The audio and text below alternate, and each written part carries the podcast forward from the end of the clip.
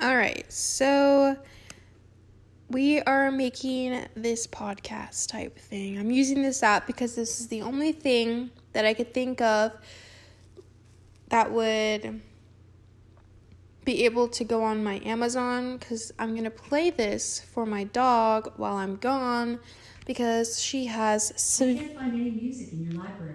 Yeah. Okay, so I'm gonna play this for my dog when I'm gone because she has severe separation anxiety. So I thought maybe if I recorded myself talking, it might help her while I'm gone. So I'm going to be reading a book to her. Um, so let's just get started. The book I am reading today is a little weird because it's like, why do you have that book? Um, I got this book a long time ago. Not that long ago. It's probably like when did I work at Hollister? I remember I got it right before I went into work at Hollister. I worked at Hollister, because I probably got like two years ago. So, not that long ago, but kind of long ago. Anyways, got a lot of books, a lot of self help books. I think they were all self help books, but this one is called How to Be Yourself. Okay. Um, it says, Quiet your inner critic and rise above social anxiety. Um, yeah, I suffer with social anxiety. I think. I mean, I've never been diagnosed, but pretty sure that's what I have. I don't know. Anyways, I've already started reading this book before, so I think I'm just gonna leave off where I left off two years ago because I never finished the book. Uh, so let's just get started. Or should I start from the beginning? Because I really can't remember what it was talking about. I've only gotten to 14 pages, so let's just start from the beginning. Okay, okay, okay. Oh, damn, I didn't even get past the prologue. That's the funny thing. damn, this is a long prologue. The prologue is 20 pages. Okay. I don't know. I don't know if I should start from the beginning. It's pretty long already. Okay, we're just gonna start from the beginning because I can't remember what it said. Alright, let's begin. This is the prologue. Rose, I hope you enjoy. And maybe you can learn how to be not someone with anxiety. Okay? Let's begin. Mo- Sorry, I had a burp. Another one. Okay. Be quiet, Rose. Oh, you did not. she did. Oh my god, I'm just now realizing. She put a hole in her bed. Oh my god. Anyways, let's just keep going. She's not gonna have that bed much longer. She hit it real good too. She put it on the underside of the bed and like kept it face up. How the fuck did you do that? Oh, she's a smart little girl. Okay.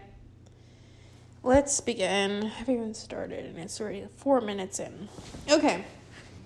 Mo could fight injustice like a cornered trigger not trigger, a cornered tiger on one condition, as long as he didn't have to speak. A lawyer by training, Mo was whip smart and had a reputation for being genuinely respectful. Despite his mild mannered appearance, diminutive, skinny, and balding, with two perfect circles of wire rimmed glasses perched over a trim little mustache, his commitment to social causes like wait, what?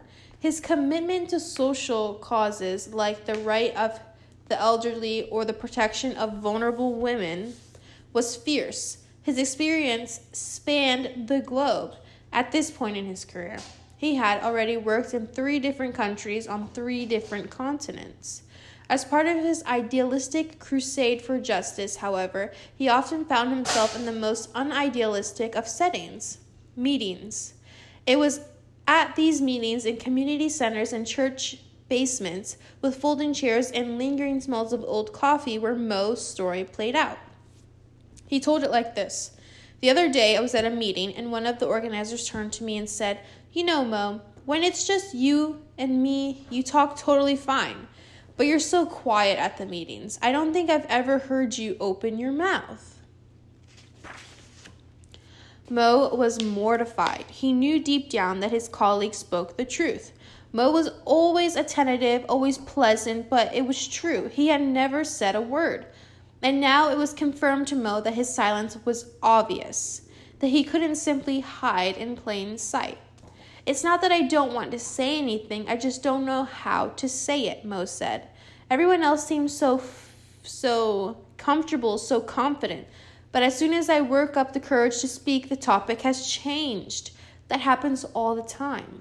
Not knowing what to say doesn't only doesn't happen only to Mo, it happens to so many of us, particularly in today's world of cryptic how do I answer this type of text message and got to be right Instagram captions? If you're wired or were raised like Mo, more of this distinction shortly technology and the internet ensues you have a million reasons to second guess yourselves. Plus, you still have to battle the anxieties of in person social interactions. Like Mo, you may know firsthand of excruciating on teetering on the edge of speaking. It's like standing at the end of a t- 10 meter diving platform, your heart pounding at the prospect of leaping in, remaining silent invites frustration. I knew that was the answer. Wait, what? I feel like uh, this. Okay, remaining silent invites frustration. I knew that was the answer, or damn it, that was my idea but the thought of jumping into the abyss of conversation is paralyzing. But after his colleague comment, Mo decided it was actually worse to remain silent than to say something.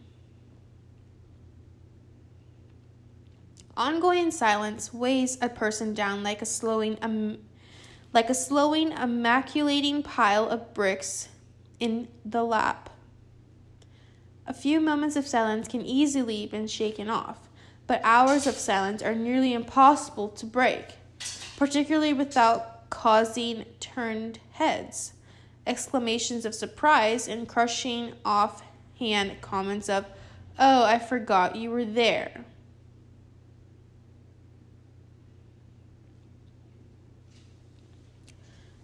Rose.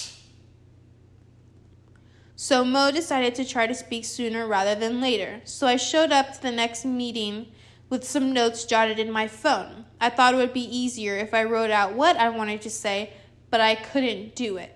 The worst part is that the guy next to me took my phone and read my notes to everyone. I think he thought he was doing me a favor, but I wanted to die.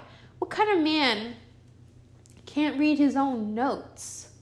Once humiliated, twice shy, it took Mo a while to work up the courage to try again, but he did. Before the next meeting, he gamely typed out some more notes, but he still couldn't manage to say anything. I tried, he said. My vision got blurry. I started to shake. It was horrible. Why does this keep happening to me? What the hell is wrong with me? Why can't I do what other people can do so easily? From working in politics, Mo was used to having to try again. So he decided to push himself to try one more time. I had a dinner to go with. I had a dinner to go to just friends, so I thought I tried giving a toast, he said. I rehearsed it over and over in my head, but when I stood up, I couldn't get past the first sentence. I even I even worked a joke into it, but once I got past the first line, I couldn't remember the rest of the joke, much less what else I wanted to say. So I just said, Thanks for coming, and sat down. And I thought, Oh my god, what an idiot. Mo's experience is so common it has a name social anxiety. Social anxiety is a self conscious okay, social anxiety is self-consciousness on steroids. First, there is a sense of being cons- conspicuous, of sticking out like a sore thumb. There follows an urge to hide, to conceal, sometimes by staying away altogether, sometimes by showing up but remaining silent or starting or staring intently at the floor. We are we worry we'll say the wrong thing, do something awkward, and get roundly, deservingly criticized for it. Therefore, so many of us feel stressed in class, at parties, in group, at work, with strangers on social media. We are convinced we are too much of something, too weird, too awkward, too annoying, or that we are not enough of something else, not confident, not socially skilled, not competent.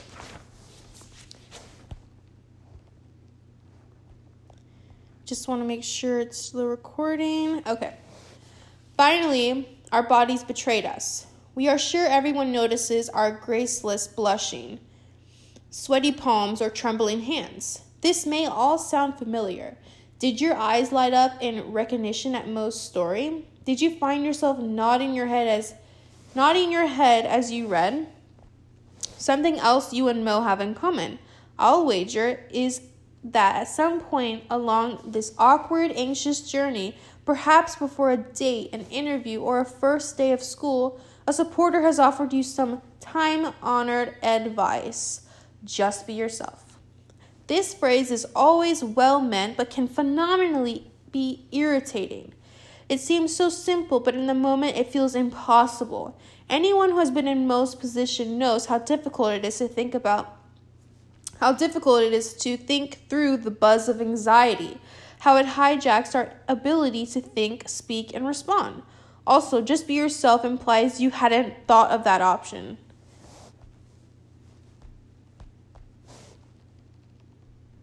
Uh, oh, okay, so also just be yourself implies that you hadn't thought of that option. Oh, is that all I have to do? Silly me. But despite all of this, it's all it's also sound advice. Your true self is the self that emerges when you are with your close friends, trusted family, or in blissful blissful solitude. Sol- oh my god, I can't even freaking talk. Solitude. Underneath all that anxiety, you're equipped with everything you need. There's nothing you need to fake, no image to manufacture. You are enough just as you are. Indeed, imagine if that self showed up at work, in relationships, and in the world. What would be possible?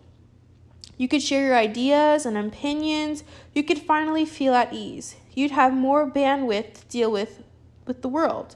You could feel comfortable in your own skin. You'd feel that home sweet home comfort, connection, and closeness wherever you went. Therefore, in how to be yourself, you'll finally learn how to put that advice into action. You'll learn why you feel the way you do, but more than that, you'll learn how to do you'll learn what to do about it. And finish the book with a toolbox full of shiny new tools to try out. We'll debunk myths you didn't even know you believed and break habits you didn't even know you had.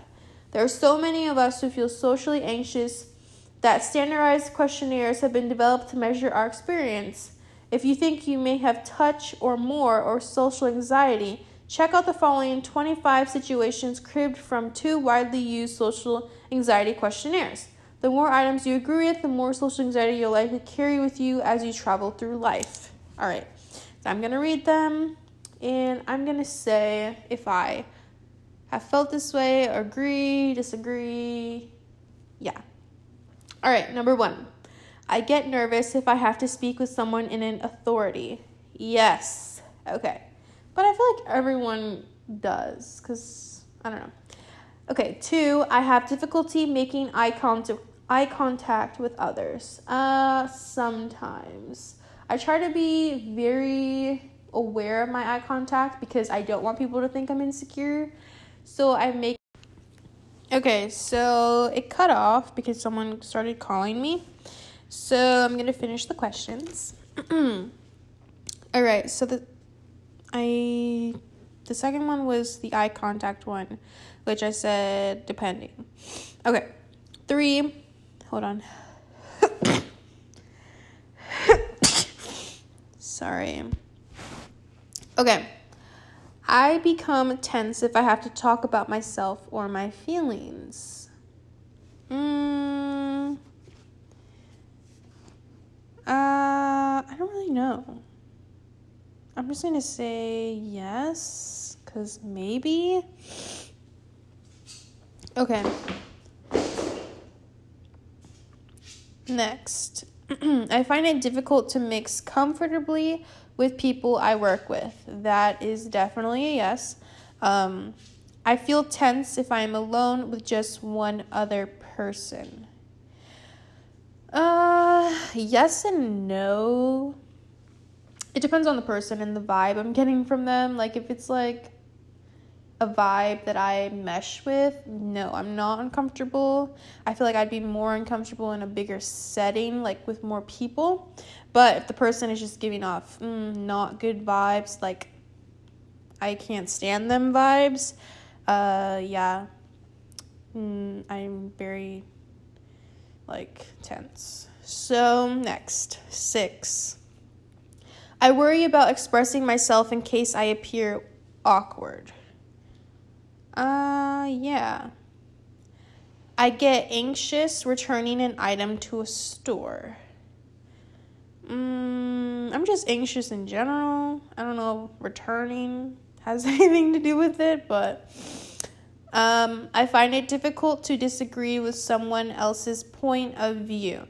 I I don't feel I don't I don't think it's difficult to disagree with them because I feel like I disagree with everyone. The thing is is sometimes I feel weird vocalizing the disagreement to them. Sometimes I don't give a shit, but sometimes I like depending on the person, like it's the vibe. If I get a like a vibe from them, I'm like, uh yeah, I definitely struggle with that. Next.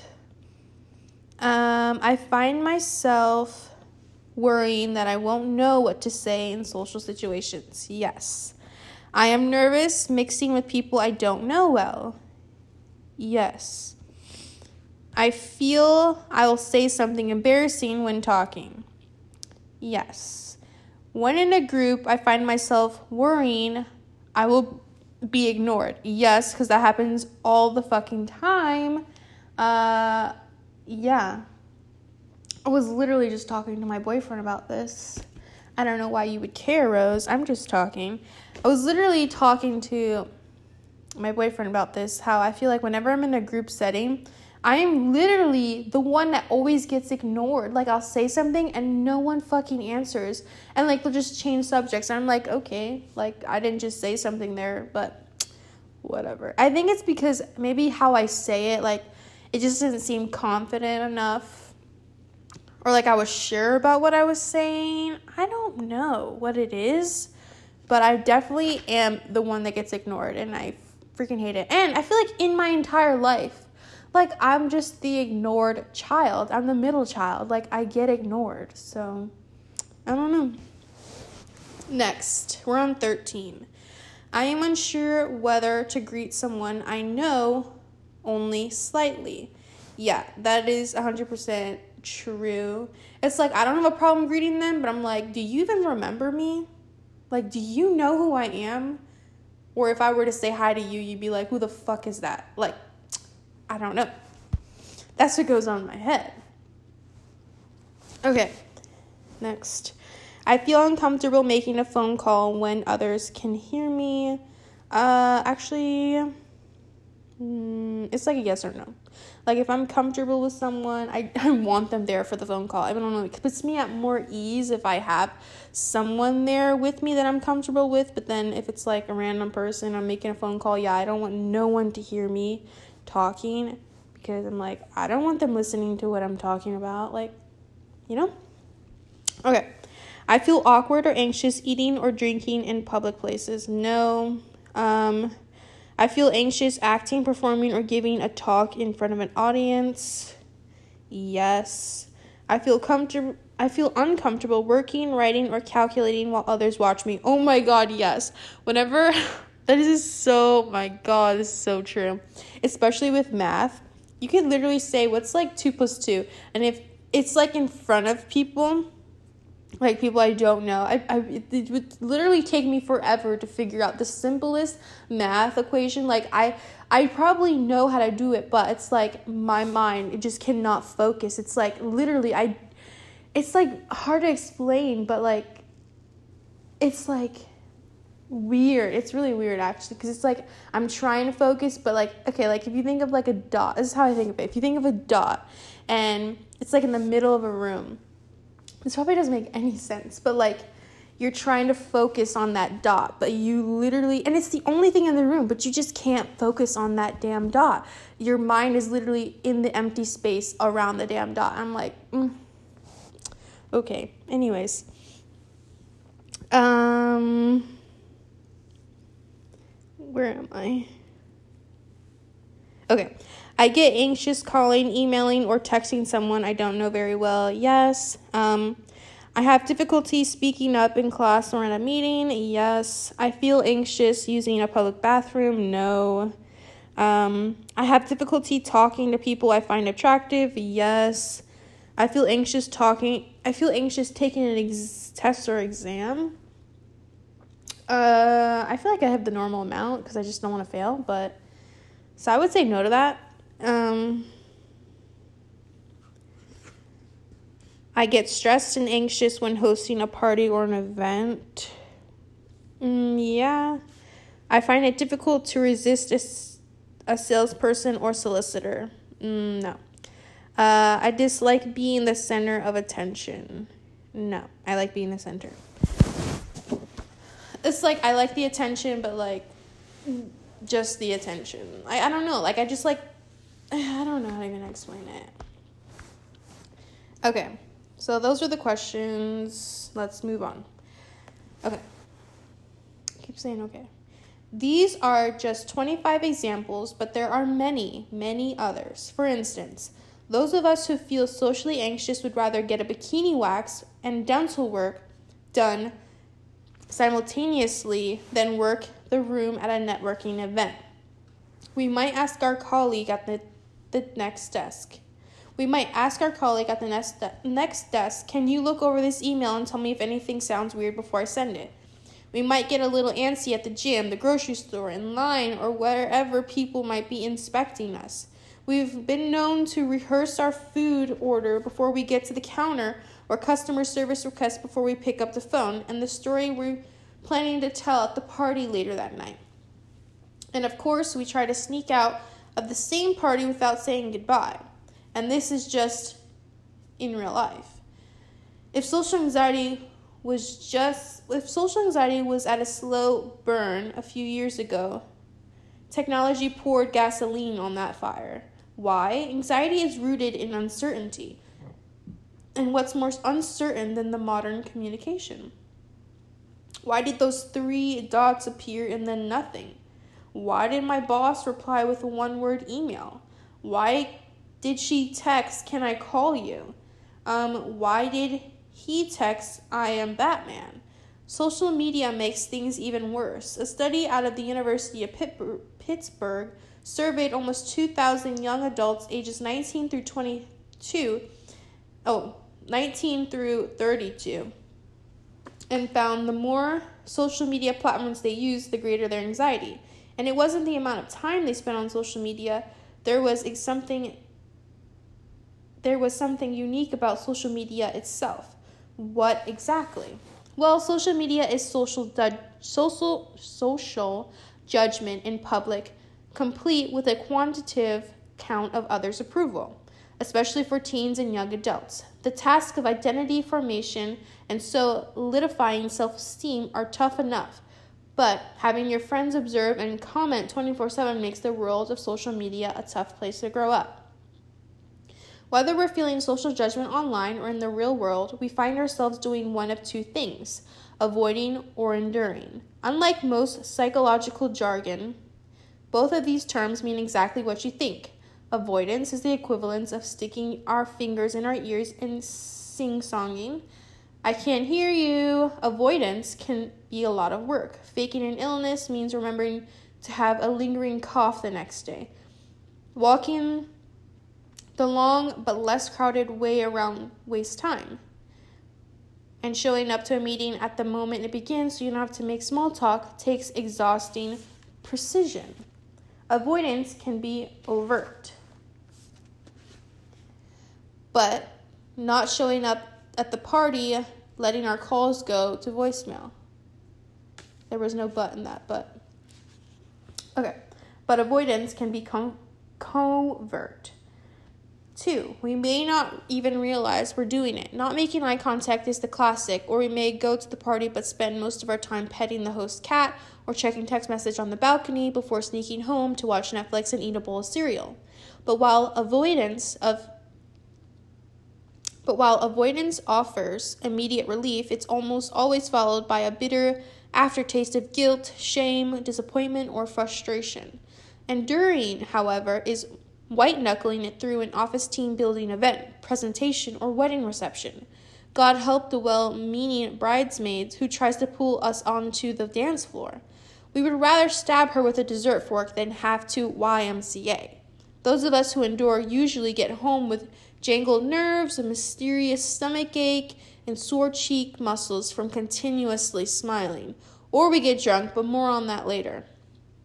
Most of us have felt this way for a long time. For 75% of people who experience social anxiety, this long, awkward trip all started somewhere between the ages of 8 and 15, allowing us many future decades to scroll through our phone rather than make conversation. For many of us, it is as much as, it is as much a part of us as our brown eyes or curly hair. It's what we remember from day one. By now, you may have noticed that I say we. In academia, they're saying research is me search. Many scientists choose their field because their subject matters their subject matter rings true to them and their lives. The grit researcher bounces back after any setback. The trauma expert survived a life threatening experience. The ADHD researcher works surrounded by teetering stacks of paper. For me, it is telling that I work at a Boston University storied Center for Anxiety and Related Disorders, or CARD. If anxiety were a religion, CARD would be the mother church and I would be a lifelong congregate. My very first memory reveals how my brain is wired. I'm three and at preschool, resting alongside 15 or so other kids on a mat on the floor. It is in the early 1980s, and my teacher, Miss Fish, has long, centered, parted brown hair and plays the guitar. Quiet songs like You Are My Sunshine and Hush Little Baby to lull us into a few moments of stillness. This is what I remember. I opened my eyes to Miss Fish leaning over her guitar, looking intently at me with a smile on her face. She had clearly been watching me for a while. There she is, she says. Good morning, sweetheart. As I sit up and rub my eyes, I realize with a shot of adrenaline that every single kid is looking at me. I freeze like the provider, pro, oh my god, I can't say that, deer in headlights. Some of the kids laugh, none in a mocking way, but still, to a sensitive three year old, it's like a tinkering toy through the heart. I am still dazed from my accidental nap, which makes the humiliating feeling of being laughed at much worse. I want the eyes off me. So I squeeze shut my own, mortified in the darkness behind my own eyelids. It is it is striking, I think, that this is my first memory and not, say, feeding my little brother popcorn to the ducks at the local lake or the knock knock or the knock on doors equal candy revelation of my first time trick or treating. Instead, my anxious brain decides to remember feeling humiliated by a friendly teacher and amused classmates after an innocent snooze. It goes on from there. In first grade, I remember going to bed with a stomach ache and a gnawing feeling that I was forgetting something, not having the vocabulary to label feeling overwhelmed by a busy classroom day in and day out. In third grade, I knew my multiplication tables by heart, but put off reciting them to teacher until I was very I was the very last in the class to do so. Middle school, that perfect storm of profound self-consciousness and desperation for pure acceptance was the deepest pit in social anxiety hell that's no surprise. In high school, I came into my own with a solid circle of friends and some leadership roles, But then came the shock of college. While other students attended the infamous naked party and argued with intellectual luminaries in seminars, I avoided eye contact at fully clothed parties and raised my hand a single digit number of times in four years. However, other over many years and a PhD in clinical psychology, something slowly changed. Today, not only can I speak in a meeting, I can also lead one. I host a mean dinner party, lecture to a room full of students with confidence, and actually look forward to dancing at wedding receptions. Alongside my clients, I have done all sorts of embarrassing things in the name of social anxiety practice. Asked for lemongrass in a hardware store, deliberately spilled my coffee in a crowded Starbucks, asked for directions, and walked the opposite way. When I disclose my anxious past, I get incru- I get incredulous looks I never would have guessed, but you're so comfortable. Today I can say wholeheartedly I am comfortable in my own skin, even if it wasn't always this way, and I know you can too. How did I get there, and how can you get there? I'll share all the answers with you in the pages ahead. I still have my moments to be sure. I do fair I do my fair share of public speaking, but my tears well up sometimes very subtly, sometimes overtly, whether I have to speak to more than a handful of people at a time. I've learned to think of this as anxiety leaking out. I blubbered my way through my grandmother's eulogy, which you could agree was appropriate. I was sad to be sure, but I was mostly terrified of all the eyes on me. But I also got misty during my master's thesis defense. Appropriate? Not so much. My Achilles heel is being on camera. I suddenly lean out of the scene when my kids record a video of me on the phone. I hate FaceTime. When the videographer at my brother's wedding jumps in front of me, camera running, and asks, And what words of wisdom do you have for the bride and groom? I must have looked like the roadrunner, a circle of legs and puffs of smoke, emanating. Does that no? Em, um, emanating I know the word, I just can't say it. And okay, I'm gonna keep going. From under my floor length gown. I left her with wide I left I left her with mouth agape and eyebrows somewhere close to her tiny why did I say tiny? Okay. I left her with mouth agape and eyebrows somewhere close to her hairline. That little red light on her camera might as well have been a barrel of a loaded gun. Suffice it is to say, I'm still working on that. But that's the point. You can work on it. It can happen. You can feel comfortable in your own skin, comfortable talking, comfortable being seen, comfortable with your fellow humans. It will get easier. So much of anxiety is learned, which is which it can be relearned. And you don't need decades of a slog through grad school to outgrow social anxiety. It I did it the hard way, but that's why we've got this book. Oh my gosh. How to be yourself is for all of us, and we are many who find ourselves tangled in social anxiety from time to time or virtually all the time. Indeed, there are levels. Social anxiety falls along a wide range. The first and most common occurrence along the social anxiety spectrum is socially awkward moments. Even the smoothest among us feel awkward or embarrassed at least sometimes.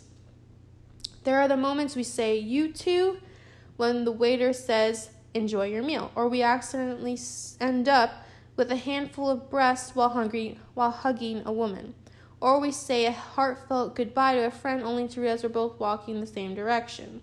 I've done all three of these things more than once. These moments may be cringeworthy, but they're insep- in- inescapable.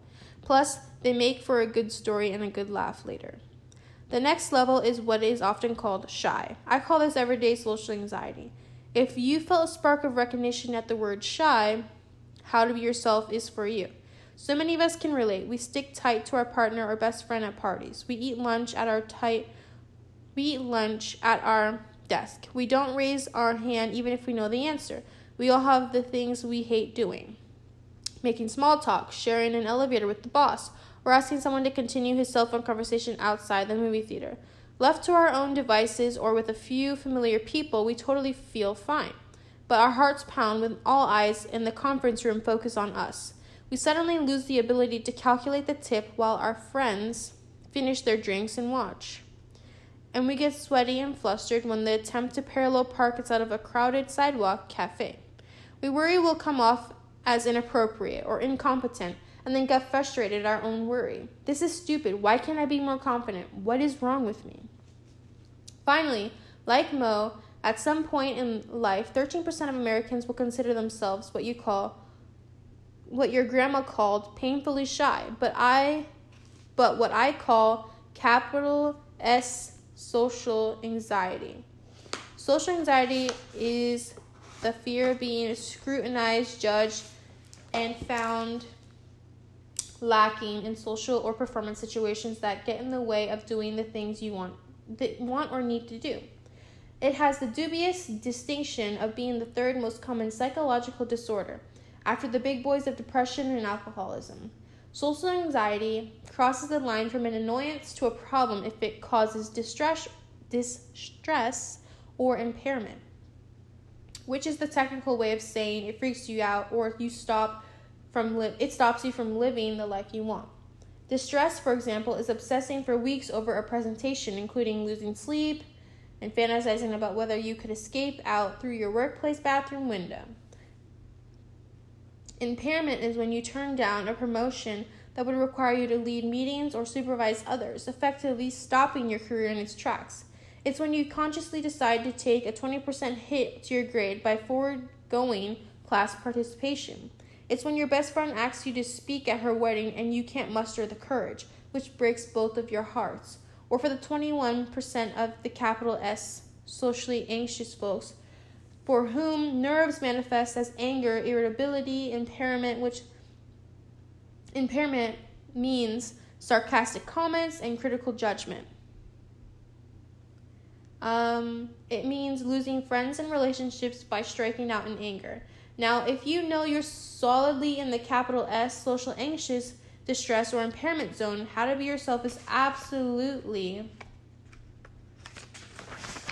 for you. But don't stop there. You deserve even more. A thoughtful cognitive behavioral therapist can customize a program just for you. A good therapist is like a good bra, they'll both push you and support you into the best possible shape. But no matter where in the range you find yourself, social anxiety, whether from a moment or a lifetime, whether cowering in a corner or picking a fight, is the fear that people will see something bad about you and reject you for it. No matter how it fan- no matter how it manifests, social anxiety holds us back in our work, keeps love and friendship from deepening, and leaves us miserable and lonely. What does this loneliness cost us? Way more, it turns out, than a few Saturday nights with the shades drawn. Loneliness turns out to be toxic.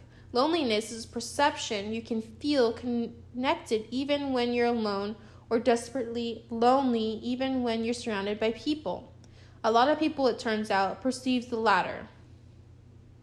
Perceive perceive the latter. Up to 15 to 30 percent of the population find themselves chrono, chr- chronically isolated.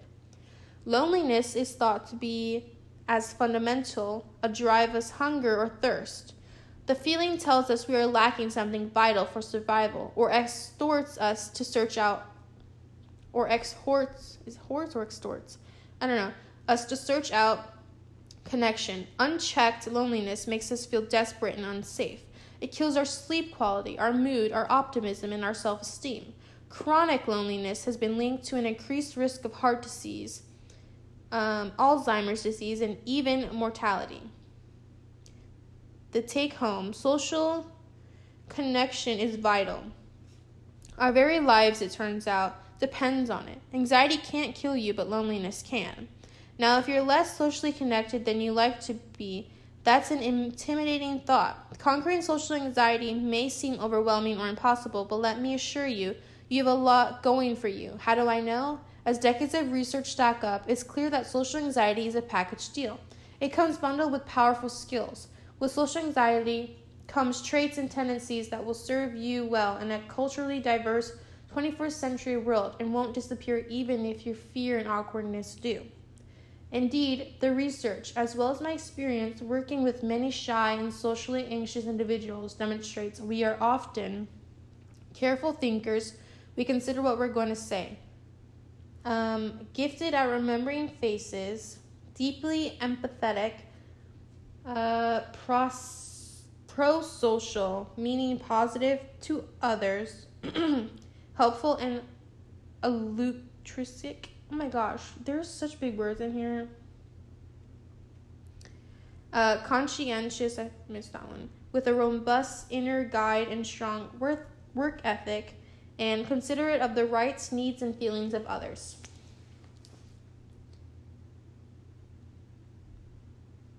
Altruistic. That's the word. Okay. Anyways, how does this manifest in our lives in the world? Those of us who experience social anxiety often omit needless words. In a world full of shouting and mugging for attention, we rise above the more is better approach to speech. Work hard to ensure others feel comfortable, look and listen closely.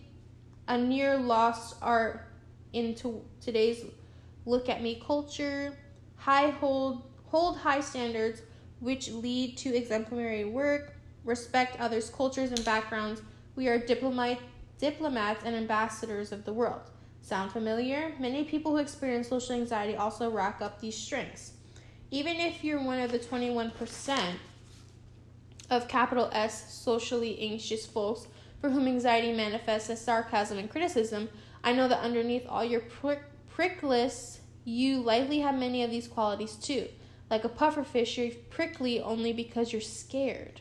Check out that list again. These are 25 Tw- these are 21st century skills for increasingly interconnected and global society. Many of us socially anxious souls negative navigate a multicultural world with a sensitivity and care. Indeed, those who don't care what others think squander potential rel- relationships by disregarding the rights and feelings of others. You may already do many of the things on the list naturally, and with some practice, you can do them while simultaneously feeling comfortable in your own skin. Next, you're in good company. Fully 40% of people consider themselves to be shy, which is a shorthand way of saying socially anxious. Socially anxious. Expand the question and ask people if they've ever been dispositionally shy at some point in their life, and the percentage skyrockets to 82%. What's more, a whopping 99% of people feel socially anxious in a particular situation. Only 1% of people, I'm looking at you, psychopaths, have only experienced social anxiety. Have, I mean, have never, have never experienced social anxiety. With statistics like these, everyday social anxiety is, dare I say, normal. These experiences of yours are more common than you ever dreamed, despite, despite sometimes, or even continuously, feeling awkward or conspicuous. Oh my god. Conspicuous. But despite the normality of social anxiety, you're holding this book because social anxiety has gotten in the way of your life in some aspect. It may be circum that does not say circumcised, circumscribed, agonizing over how to word a text, praying the teacher doesn't call on you, or there may be specific consequences you dread. You're afraid you'll offend someone or that your mind will go blank, or you may feel all but paralyzed. No matter the shape of your social anxiety, there is hope. Consider how to be yourself a path to change, to shed the outer layer of nervousness, to reveal the comfortable, confident core of who you are, no matter what you're currently showing the world. sarcastic and though, ultra nice and agreeable, high strung and awkward, I know your best you is in there. It's the you that surfaces around people with whom you are comfortable with, your confidants, your closest family, or when you're savoring your solitude. That's the real you. So when I say be yourself, I mean that true self, the self you are without fear. And believe it or not, it's safe to show that you're real self to the rest of the world. But I can't just tell you that. Instead, in the coming chapters, we'll shine a bright light inside that brain of yours keep what's working and discard what's not, and load you up with tools to nudge you in the direction you want to go. Yourself is always changing. You're living, breathing entity. and you're not the same person at 10 or 20 that you are at 30, 40, 50, and beyond. You've changed over the years and you will continue to change, but here's the thing you get to choose the direction. Now, I will not promise a new you because, believe it or not, there's no need to change your personality. You just need to see that who you are is already perfectly sufficient. Fundamentally, social anxiety is being our true self in a distorted way and believing this and believing the distortion to be the truth. We magnify or even flat out imagine our bad points. We worry about our perceived flaws and while completely forgetting the myriad gifts we have to offer. You don't need to co-opt someone someone else's confidence when you can discover your own. You need to grow your all you need to grow is willingness to try. Learning how to be yourself and rising above social anxiety will improve every area of your life your work, your relationships, even going to the grocery store. Being the true, authentic you, even if it's just standing in the checkout line, shaking hands at a party, or sitting in your Thursday afternoon seminar, will help you make the most out of this messy, imperfect, but glorious, glorious life you have been given. If there's one thing I know deep in my heart, it's that nothing is wrong with you. I repeat, nothing is wrong with you, even if you think you're the, the lone exception to this sentence. This book will help you feel comfortable when you're caught being yourself. Where you take it from there is limitless. As you start learning how to be yourself, let's glean some inspiration from the best of them. A woman who inspired revolutionary change and spoke to huge crowds as no other than himself in the quiet way Mahatma Gandhi. I did not say that first name right, but Gandhi shook the foundations of British imperialism, led India to independence, and inspired movements for civil rights across the globe. He has so much to teach us. In 1930, in one of his greatest acts of civil obedience, disobedience, Gandhi led a march to protest the British colonist government's monopoly on salt, a necessary household staple. At the time, Indians not only had to buy salt from the government at ex- where is it? exorbitant prices, but also paid a huge tax, a burden that fell heaviest on the poor. As Gandhi began his 200 mile protest march to the Arabian Sea, he gathered his few dozen followers around him to offer some words of wisdom. A call for peace and non-violence, wait, and non-violence that concluded with a simple statement. I wish these words of mine reached every nook and corner of the land. Day after day, as Gandhi marched, the word spread. More supporters began to join the ranks. For three and a half weeks, they walked,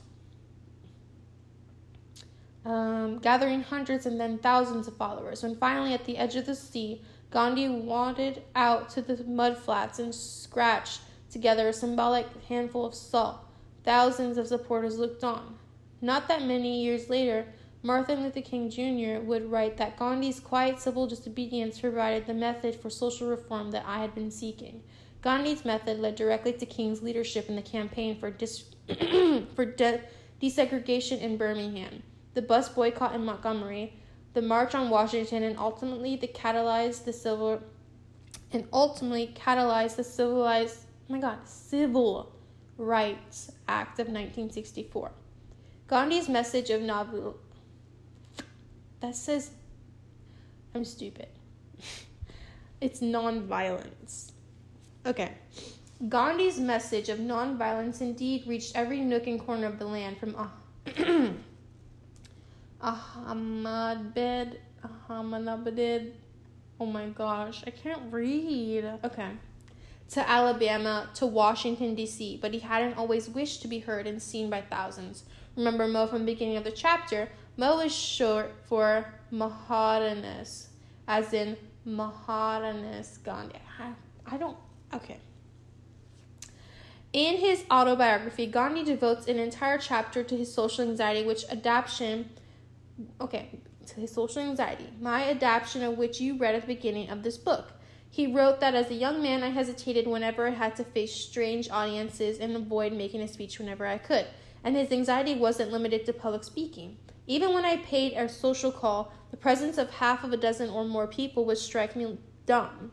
Gandhi, who earlier in life couldn't even give a toast, would in 1947 give a speech to a live audience of more than 20,000 people. Looking back on his life, Gandhi wrote, I must say that beyond occasionally exposing me to laughter, my constitutional shyness has been no disadvantage whatsoever. In fact, I can see that. On the contrary, has been all to my advantage. My hesitancy in speech, which was once an annoyance, is now a pleasure. Social anxiety a pleasure? At first, there may seem to be no redeeming value in caring what other people think, but let's think about it. Gandhi is right. There is true power in holding on to just enough social anxiety to give weight and regard to the beliefs and perspectives of others. Call it empathy, respect, or equality, whatever you call it, especially at this point in his, his in history, it's never more crucial it's never more crucial care and concern for our fellow human travelers. In his autobiography, Gandhi wrote on his social anxiety It has allowed me to grow, it has helped me in my discernment of the truth. I hope this book will help you in your discernment of truth. The truth is already in you. You are enough. Together, let's rise above social anxiety and discover the power of being yourself. All right, that was the prologue. It's finished. Um, next, part one, uh, but I'm not going to read that now because I don't want to read it anymore. But yeah.